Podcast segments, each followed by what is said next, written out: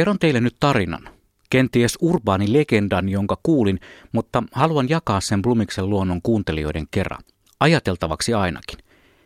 Kävi nimittäin eräässä ruokatavarakaupassa niin, että kaupan nuori kassa kehotti vanhempaa naishenkilöä ottamaan seuraavalla kerralla oman kauppakassin, koska kauppa on päättänyt olla enää satsaamatta ympäristölle haitallisiin muovikasseihin – Hämmentyneenä vanha rouva selitti anteeksi pyydellen, ettei hänen nuoruusaikanaan ollut tietoakaan vihreästä ajattelutavasta.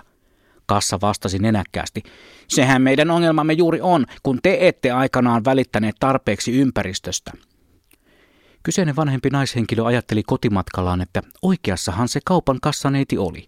Ei meidän aikanamme ollut vihreitä ajatuksia – Siihen aikaan me palautimme maitopullot, juomapullot, olutpullot kauppaan, joka sitten lähetti ne meijerin tai tehtaaseen pestäväksi ja steriloitavaksi ja täytettäväksi, jotta samoja pulloja voitiin käyttää yhä uudelleen.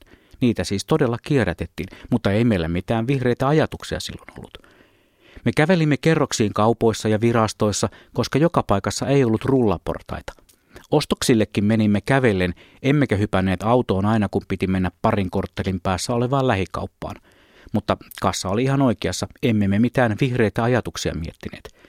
Lasten vaipatkin siihen aikaan pestiin, koska ei ollut näitä kertakäyttöisiä. Pyykki kuivattiin narulla eikä missään sähköllä toimivassa kuivaustornissa. Tuuli ja aurinkovoima kuivasivat vaatteet ihan oikeasti.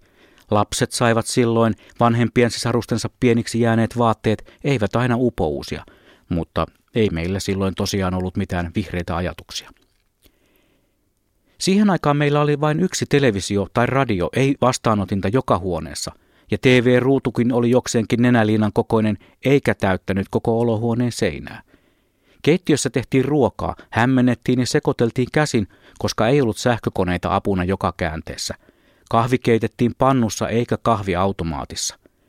Kun pakkasimme jotain herkästi särkyvää postipakettiin, käytimme vanhoja sanomalehtiä suojaamaan lähetystä, koska ei ollut styroksia tai kuplamuovia. Emmekä me ruohoakaan leikanneet bensiiniä polttavalla koneella, meillä oli työnnettävä käsikäyttöinen ruohonleikkuri. Me pidimme lihaskuntoa yllä työnteolla, emmekä kuntosalin sähköisillä juoksumatoilla. Oikeassahan kassa siis oli, ei meidän päässämme mitään vihreitä ajatuksia silloin ollut. Joimme vettä kraanasta, kun janotti sen sijaan, että olisimme joka kerta käyttäneet erityistä pullovettä. Täytimme täytekynät musteella, emmekä ostaneet heti uutta kynää, kun muste alkoi ehtyä. Ja vaihdoimme partahöylän terän, heittämättä koko kapinetta roskiin, kun terä tylsyi. Siihen aikaan ihmiset käyttivät ratikkaa tai linja-autoa matkantekoon ja lapset menivät kouluun polkupyörillä tai jalan, eikä äidin tai isän tarvinnut hoidella heidän takiaan 24 tunnin taksipalvelua. Kotona oli yksi pistorasia huonetta kohti eikä kokonaista rivistöä, jos vaikka minkälaisille elektronisille laitteille, eikä tarvinnut käyttää mitään tietokoneohjettua vempainta, joka on yhteydessä tuhansien kilometrien päässä avaruudessa olevaan satelliittiin, jotta löytäisi lähimmän ruokapaikan.